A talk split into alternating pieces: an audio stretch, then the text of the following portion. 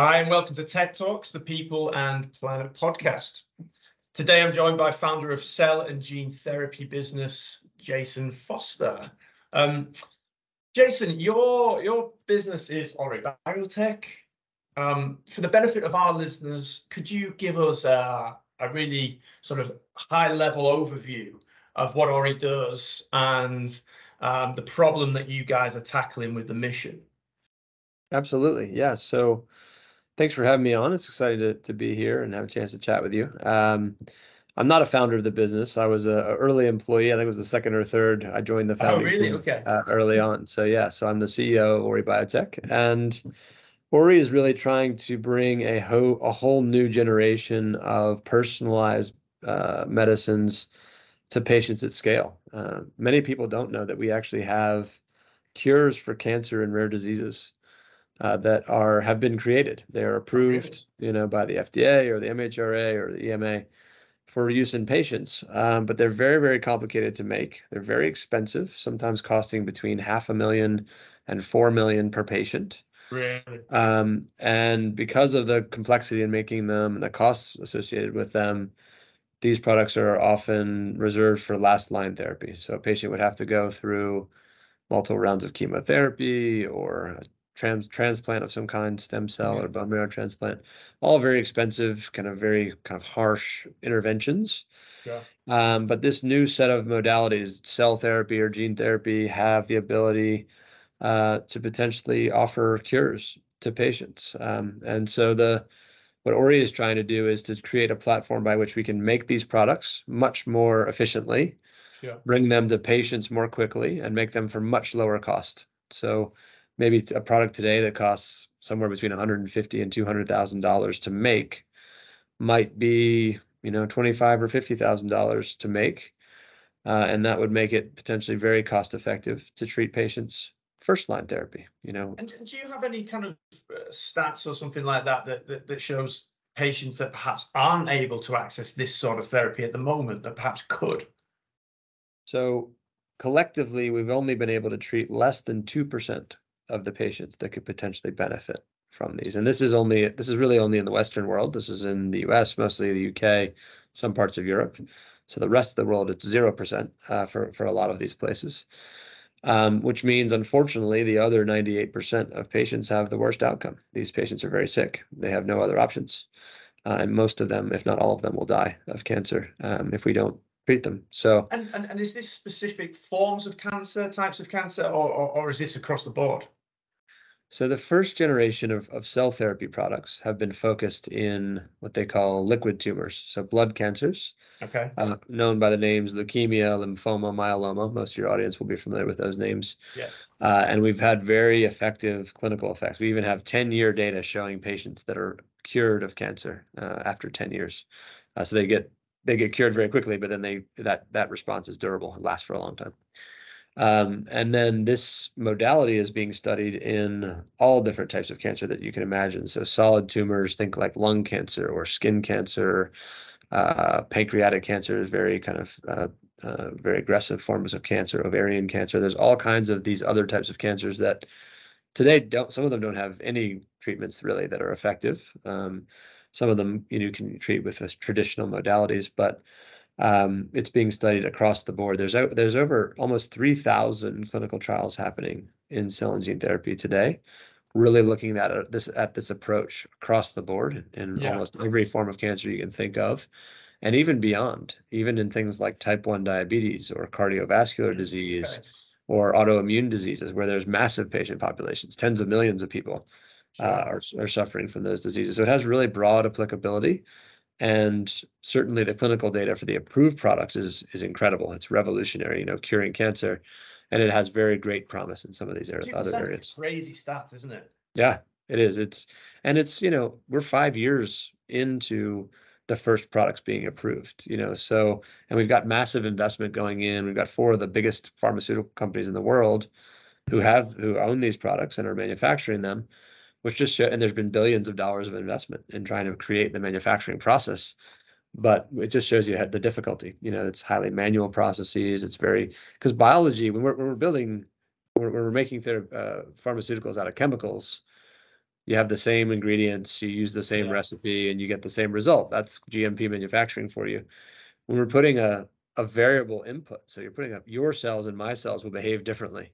Your cells will behave differently depending on where you are in your d- disease progression. It's very hard to under to know Yeah, how this sure. how the cells need to be treated to create that therapeutic outcome that you're trying to achieve it's just very complicated biology is very hard compared to to uh, to chemistry and so the there's a need for a company like ori and others that are innovating in this space to bring novel approaches to try and try and balance this kind of personalization but at scale how do you do something mass personalization it's personalized just to Yeah, yeah, you yeah. But you got to do lots of it and we're trying to bring down cost of goods through economies of scale and that that thus far that balance hasn't been struck And, and that kind of leads on to my next question, actually, because you guys you raised last year your Series B. Um, the head count I think is uh, seventy across the UK and US. Um, but presumably it's not all been plain sailing as as, as business isn't. What you know, you touched on it briefly there. What what challenges have you had to to navigate to get to this point so far? I mean, you can't see all the gray hair, I don't think, through the uh, through, through the, the the webcam here. But um, I mean, you know, this is my third or fourth startup, depending on how you look at it. And startups are always exciting. There's it's a roller coaster ride. Some things go Yeah. well, and things don't go well. And of course, the last, you know, Ori was founded in 2015. Actually, I joined in in 2019. But over the last three or four years, you know, we faced Brexit, we faced COVID, we faced massive supply chain disruption we're facing now 10% inflation you know the collapse of almost the collapse of the banking system with svb there's been a massive amount of headwinds for the sector uh, for early stage companies. And those are all the kind of macro challenges that kind of outside Yeah, the company. Yeah, yeah. inside the company there's all kinds of you know how do you hire the right people? How do you build the right culture? How do you you know uh, develop your product your platform? You know engineering and biology coming together isn't easy. They're, they're different disciplines. They're different uh, norms. So getting those teams to, to kind of work together in partnership um, none of this stuff is easy. So it's it's been a really exciting journey. And then of course you've had the kind of crash of the biotech markets and the bubble that happened in 2021 making financing incredibly difficult today Sure. you know where, where we sit in 2023 and you know where we were for most of 2022 is a stark contrast to the couple of years prior to that um, so you know there there are a couple of factors out there that are making these Mm. things challenging but we're in a good spot as you said we raised uh, our series b it closed in january 2022 so a little over a year ago uh, that gives us runway you know through early 25 Sure. uh, when we'll be commercial. We'll, you know, we'll be post commercialization then and start to generate revenues, hopefully like a real business instead of just an R and D shop. Um, and we'll start to see our platform benefiting patients, you know, in the clinic and in in the real world. So Fantastic. super exciting times for us. And, and, and again, you, you just kind of kind of touched on my next question. You know, what what comes next? You know, you, you mentioned. So you think you'll be commercial by what twenty twenty five? Uh, hopefully, end of 24, we'll start to, to deliver the first uh, commercial platform to partners and, and customers. Yeah. Sure. And and can you share any other developments to the platform itself? Have, have you got maybe uh, uh, the first version that's ready, and then you'll develop that over time? Yeah, so we've announced recently, towards the end of last year, a couple uh, Lightspeed early access partners. We call it the LEAP program. So it's how do we get input from you know the end users, the end customers. There's really three major segments we're targeting with the platform. So to help academic researchers develop the next generation of therapies, Okay. uh, and that set of customers has a different a set of different needs you know than kind of industry. So they need more flexibility. They're doing it at a very small scale highly manual you know a little bit more price sensitive. They don't have big budgets to do these academic research Sure. projects. So there's some dynamics there that, that have to be taken into account. The second um, segment is really the the cdmo segment the contract development and manufacturing companies that are working on behalf of therapy developers to develop these therapies and, and to bring them into the clinic and beyond. Uh, and they have you know a unique set of needs themselves. And then you have the, the therapy developers uh, themselves who are driving the innovation in the space. And that could range from massive you know um, top 10 pharmaceutical companies like a pfizer or you know uh, novartis was one of the pioneers in this space gilead bms has an improved product janssen kind of that end of the global pharma spectrum which is um, you know massive companies all the way down to you know startup biotechs like one of our partners Inceptor Bio, which is based in in Raleigh, uh, North Carolina, uh, is a startup company. They've got three programs in the CAR T, CAR M, CAR NK space. So you run the whole gamut in that ther- therapy developer side, and they also have different needs even within that Yeah, yeah, yeah. segment itself. So really developing the the platform to be flexible enough to meet the needs of those various customers uh, is a challenge. Uh, and then you know getting that ex- expertise. So we'll be placing the the MVP, the beta platform with those early access partners really over the next six to nine months. We'll have Really? Okay. partners using the platform. We'll have data coming off of those partnerships, really to demonstrate not only that the the platform works in our hands, but also works in the hands of of partners, which isn't always the case with new technologies. They often work Yeah, very well in the hands of the people who designed them, and maybe not that well in the hands of of others. So we want to validate, you know, our internal data and findings with those partners, and then they'll start to look to their in-house processes and, and start to stretch the the uh, the experience on the platform and generate data in different cell types, uh, different types of processes, uh, and even doing things like distributed manufacturing potentially.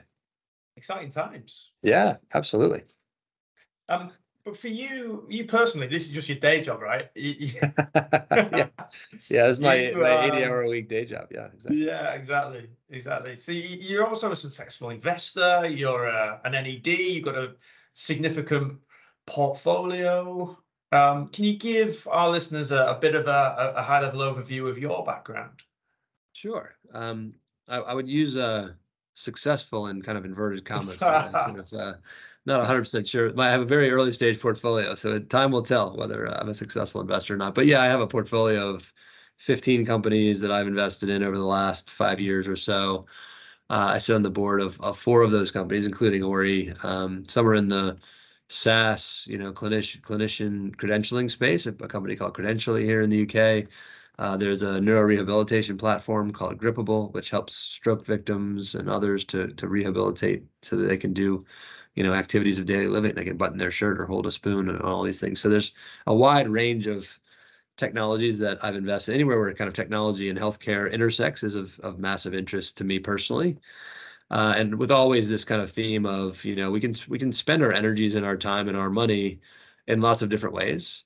Uh, but working in healthcare, uh, obviously, we're having a, an added benefit of seeing the benefits for others, uh, for patients and others, um, you know, who are benefiting from those those technologies as we as we bring them to market. So um, that's a super exciting element to to what I do, uh, and you know, it helps me as kind of a wearing a bunch of hats. So as an operator with Ori, um, and then as a kind of advisor director for several other businesses that are some mostly earlier stage they're kind of series a phase most of them Uh-huh. or, or earlier uh, but also i advise some vc funds as a venture partner or strategic advisor so those kind of three hats kind of sitting on all sides of the table of the investment table are, are, are quite i think informative and, and complementary in helping me do each of those jobs a little bit better uh, be more valuable to those companies that i've invested in be a better CEO at Ori. So yeah, super exciting time. It's been, I think actually the kind of we've seen now actually the the biotech, the name biotech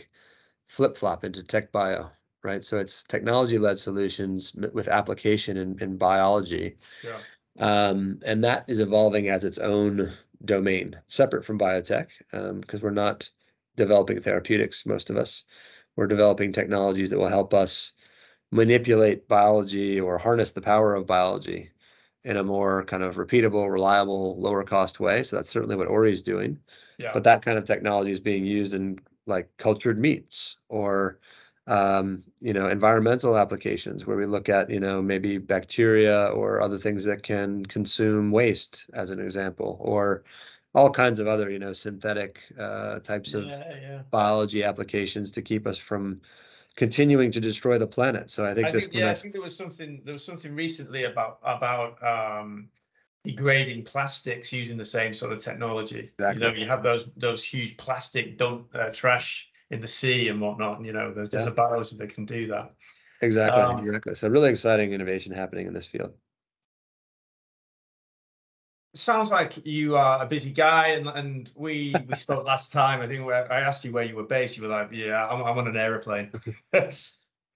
I always Um, say my family lives in London, despite my American accent. Uh, yeah. We've been we've been here for 13 years. I came over here with the last business that I that I helped build, and Um, so my wife and I are American, but both my kids are British. So, I, so we sort of straddle the line somehow. um, my last question, you, you know, your, your career is in the, the healthcare technology space. Um, what's your take on the current situation of, of that space? You know, what are the micro or the macroeconomic factors that are playing their part? What what do you think the future holds? Wow. Um, I mean, I couldn't be more excited. I think we're, you know, just you know, sometimes when you describe your career in retrospect, it all sounds extremely well planned out and and sort of thoughtful. I think you know there's kind of a red thread um, between some of it, but um, you know when you're in the middle of it and you're sort of just trying to figure out which direction do I go, you know, you try and make the best Yeah. decision you can with the information you've got. But you know, looking back, I think you know having concentrated in healthcare for the last 25 years, um, I've watched it really kind of evolve in a massive way, and it's it's still it remains one of the last bastions to not be sort of let's call it modernized by technology. You know, there's these pockets of modernization here and there. Um, and over the last, you know, three to five years, we've seen incredible amount of innovation driven by the needs, you know, the needs around the COVID pandemic and bringing five or six vaccines to market in very Yeah. quick times, you know, 18 months, an unprecedented amount of regulatory innovation, allowing that to happen. You know, this kind of idea of an mRNA vaccine, you know, it was a it was a concept, you know, 15 years ago, funded by, you know, some the US government and a couple uh, academic research labs trying to even make this a reality. And then all of a sudden it was the right technology at, at the right time, you know, in the right place. So I see more and more of that. I think that's stimulated a lot of interest in this intersection, you know, this tech bio intersection. Uh, and we're seeing now, you know, lots of money and research going into mRNA being used in different applications uh, to, you know, treat different diseases. And you know, the the the the innovation is really broad. You know, just thinking about 60% of the patient healthcare records in the UK are still on paper. So you think about kind of where we're at in our evolution in healthcare, you know. Some of these stats are just mind blowing, aren't they? It is, it is. Uh, and maybe that's a little bit out of a date, out of date, a couple of years, but it's it's definitely not, you know, ten percent. Yeah. So it's it's a large proportion of you know little trolleys with lots of paper files walking going around the hospital, uh, and you're just it kind of blows your mind. You know the so the healthcare has been a laggard in technology adoption, uh, and you know in order to meet the burdens, the the skill shortages we have in the UK, we say there's going to be something on the order of 250,000 healthcare staff. That's going to be a shortage in the NHS. Uh, the only way to bridge the gap there, we're not going to magic up 250 doctors, No, no. 250,000 doctors or nurses. We have to solve the problem with technology. So those kind of needs are becoming more and more acute and more and more kind of unavoidable to say, well, there's no, there's really no other answer besides implementing technology into the system. And so I think we're in a, a really interesting phase uh, of the development and adoption curve of technology within healthcare. And I think, you know, because technology is slow to, or uh, healthcare is slow to adopt, and, you know, there's some very good reasons why we built inertia into the system so that we don't move too fast. We might, people might get hurt in healthcare, but, you know, electronic batch, rec- batch records or electronic, you know, medical records, that's not going to hurt anybody. You know, we, can we can No, understand the no, benefit of that. So I think we'll see the adoption of technology accelerate over the next, let's say, 20 years to a point where, you know, they've proven now that, you know, AI can actually diagnose patients better than human doctors. And Yeah. of course they can. It makes perfect sense that they can, because you can have all of the information that's ever been created in, in humankind and human history. And that, you know, large language model or that AI model can actually access it without any bias, primacy or recency bias, without anything and just say objectively, if you gave me this these inputs, this is what I suggest the top three or four outputs might be. And then a human being can take that, you know, not waste any time on the diagnosis and say, okay, well, let's develop a care plan for this individual's needs. So, And human beings are probably always going to be better, you know, at some point tailoring whatever the suggested intervention is to that patient because you know a, a machine can't really empathize They can't really understand a patient's individual situation but there's a lot of that things that early stage of actually cutting through all of that. You know, exactly there's a lot of things you i mean it's, speeds just it a, up so much. it's a data it's a data crunching exercise right you sit there and the doc you walk into the doctor's office and they say well what's going on you know tell me why you're here and you download a bunch of information from them. You know, my tooth hurts or my back hurts or this happened or I've got a rash or whatever it is. Essentially, that's a data transfer, right? I'm Sure. telling you what's happening, uh, and then they process that in their you know mini computer between their ears, and they spit out well it could be this, it could be that. I'm going to run this test to see if I can get in more data to to kind of uh, contribute to that that diagnosis. This is ideally suited for machine learning and other kinds of applications, and then we can allow the doctors and nurses that are so good at patient care to do those things instead of spending a lot of time on paperwork, which they do. And and spending I- a lot of time doing that things the, that uh, they're not. to speak to the, the doctors and nurses, they would agree with that as well. They would absolutely. they so would much rather be doing the caring side of things than uh, the data transfer. exactly. I think everyone sort of when you think about technology, you think about oh no, kind of AI is taking over the world and the robots are going to put us out of a job and you know this these are Yeah. kind of I would call them augmenting technologies. It's let's let the human beings do what they're best at and let's let the machines and the kind of Yeah, models exactly. do the things that they're best at and then we'll get an optimal use of both of those resources and that's exactly what Ori's trying to do is that you know if we manufacture these products we take the rote the you know the micropipetting from one vial to the next those kinds of tasks that aren't value added and we can automate some of those things uh, but then we let the human operators the phd immunologists interpret those data Yeah. and make the judgments to say because ultimately what we want to get is a, a safe and effective therapeutic Sure. out the other side so let them do what they're good at let the machines do what they're good at and i think that that kind of thinking will start to pervade healthcare more and more over the last next 20 years Unbelievable. Certainly seems like exciting times for, for Ori Biotech and in the, the wider healthcare technology landscape as well. That's that's all we've got time for on this this episode. Jason, thank you so much for uh, for joining me. This has Thanks been so much Tech. Talks. Yeah, Yeah. this has been Tech Talks, the People and Planet podcast. Um, if you like what you have heard today, give us a, a like and subscribe to our webpage and um, stay tuned for more. Thanks again, Jason. thanks lee